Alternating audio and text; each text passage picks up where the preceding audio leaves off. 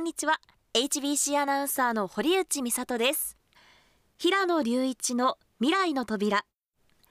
この番組は北海道で企業のコンサルタントや新しい企業さらに地域のムーブメントを応援している平野隆一さんに北海道の企業経済のさまざまな話題を紹介していただく番組です。平野さん今週もよろしくお願いします。お願いします。もうもしかしたら今日は連休最終日？ああ長い方はそうですね。という方もいるかもしれないですね。ですね。8連休9連休あった方は何をして過ごしたんでしょうか、ね。仕事に復帰したくないっていう人も結構いそうな。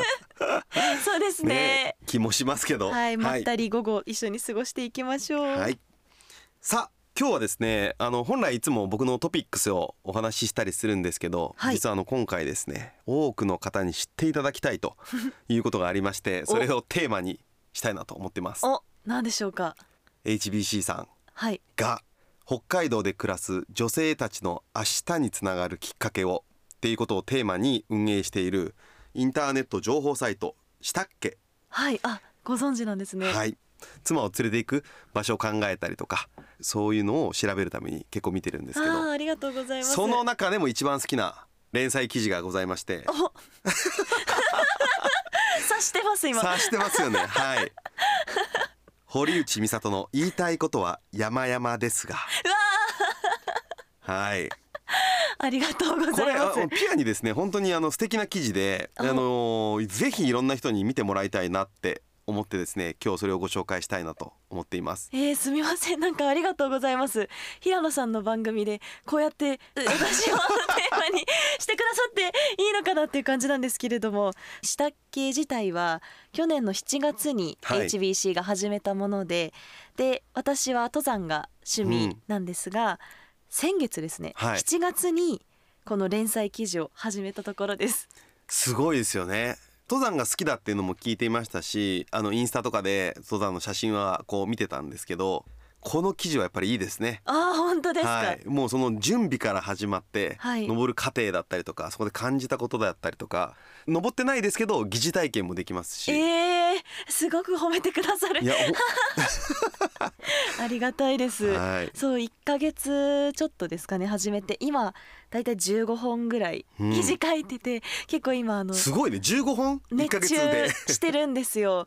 まあアナウンサーになった時から、はい。何か自分にしかできないことがしたいとか自分のできることで、はい。なんか新しい仕事とかそういうのを見つけたいなとは思っていて、で登山っていうのがまあ他の人もあまりやっていないことだったので何かできたらいいなとはずっと思っていたんですよね。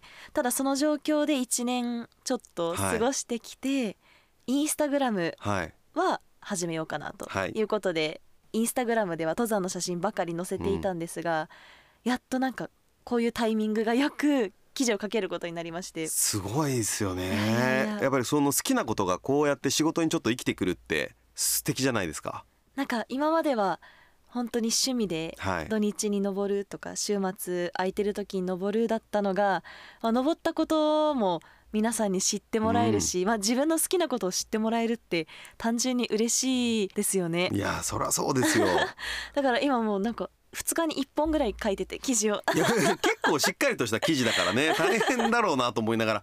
でもやっぱり好きだからそんなに苦じゃないんですかね。そうですねそう好きだから苦じゃないことってあるんですね。ありますよ。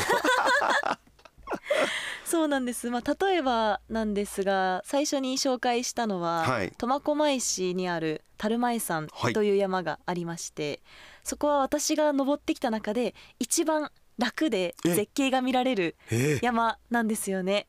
札幌市からも1時間ちょっとはい。で着きますし、実際山頂までも1時間ぐらいで着くんですよ。あ意外と簡単につくんですね。簡単に着くのに異世界なんですよね。はあ。で支笏湖の横にある山なんですけど、はい。支笏湖を上から見下ろせる景色が広がっていてで活火山なので溶岩ドームも目の前にあっおてー。ガスがプシュプシュ出ている姿怖いけど。はい、そういうのが見られる山とか意外と皆さん知らないうん。かなと思ってなかなか登ったことないですもんね。登ったことないですうか、ん。平野さんは釣りが趣味っておっしゃってましたけど。そうですね。登山はもうほとんど登ったことないです。ああそうですか、うん。だったらぜひこういうところ行ってみてほしいなっていうのを今着々と記事にまとめております。今こう登った中で正直一番ここしんどかったけど良かった場所。一番印象に残ってる山ってどれですか？ちなみに。しんどかったっていうと1週間ぐらい前に利尻島？山登りのためだけに行ってきまして、利尻富士っていうのに登ってきました。僕も利尻と行ったことありますけどあの山は登ろうとすらしなかったですね。もうね島全体が一個の山みたいな感じになってますよね。そこはだいたい往復10時間あの山10時間もかかるんですか？10時登登り降りに。そうなんです。かかる山。で私もそこまで大きな山登ったことなかったんですけど、まあ記事も書きたいし チャレンジしようかなと思って行ったんですが、はい。土砂降りだったんですよ。雨？雨。風？雨と風がすごくてちょっと迷ったんですけど、はい。まあ引き返すなら途中で引き返してもいいから、行くだけ行こうと思ってなんとか。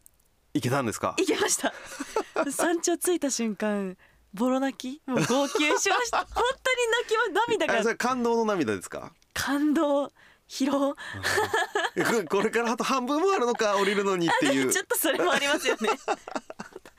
まだ歩かなきゃいけないの、まあでもきっと天気が良ければねまたねうん違う感情もあったんでしょうけどね。そうですね、うん。もう景色は全くなかったですけどそれでもものすごく感動するものがあって、うん。まあ、自然のたくましさも感じられるし高山に咲いてる花は綺麗だし、なんか生きているなっていうのを実感できる行動ですよね。本当になんかあれですもんね。登山始めてからかわからないですけど会うたびになんかこう生命力が増してますもんね。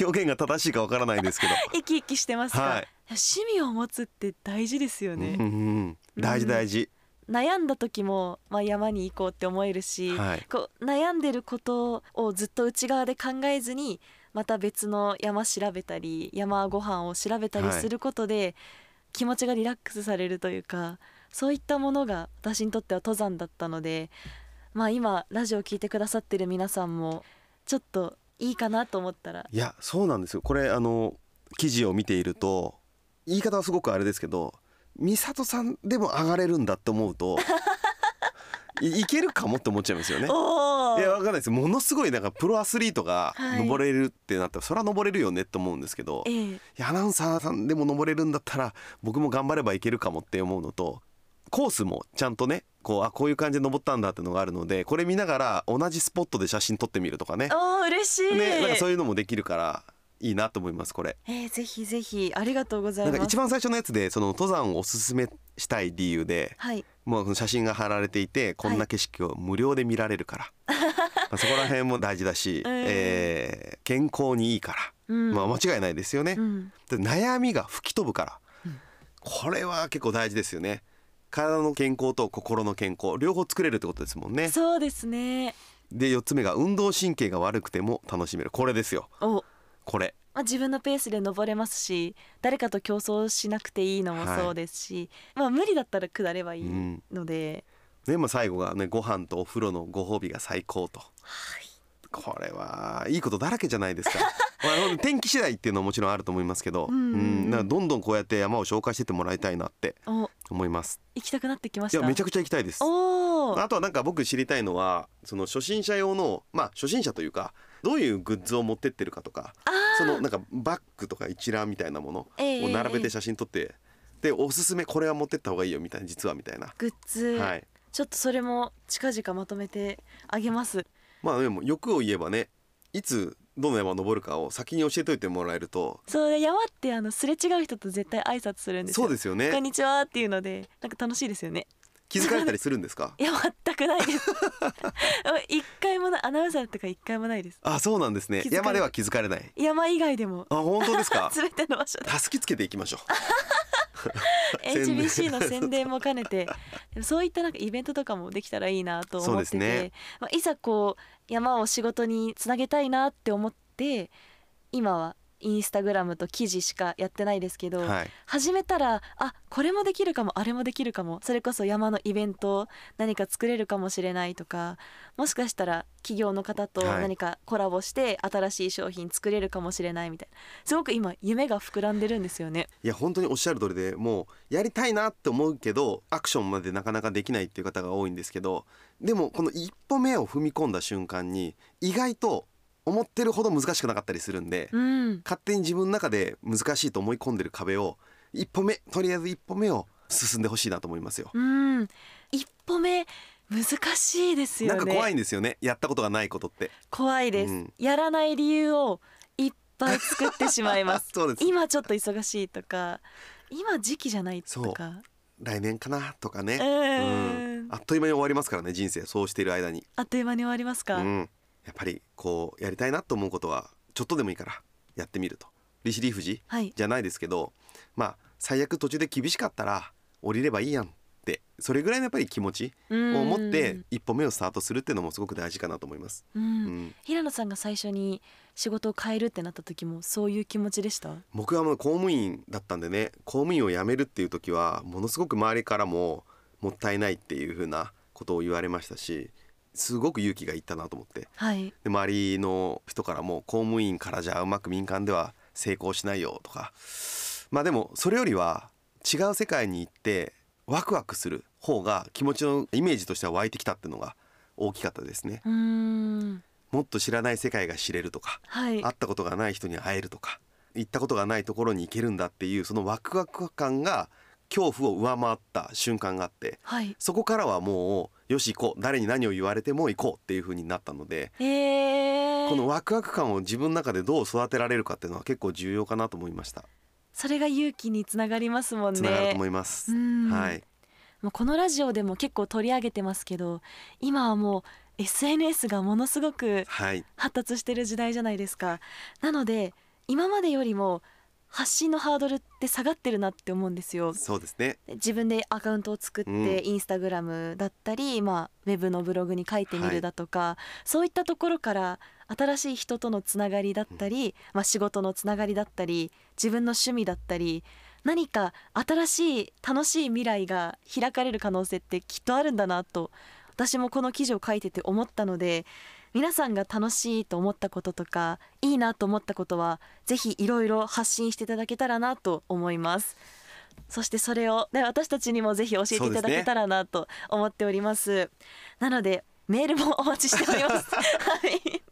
メールアドレスはですね、未来アットマーク hbc.co.jp です。未来のスペル M I R A I です。未来アットマーク hbc.co.jp です。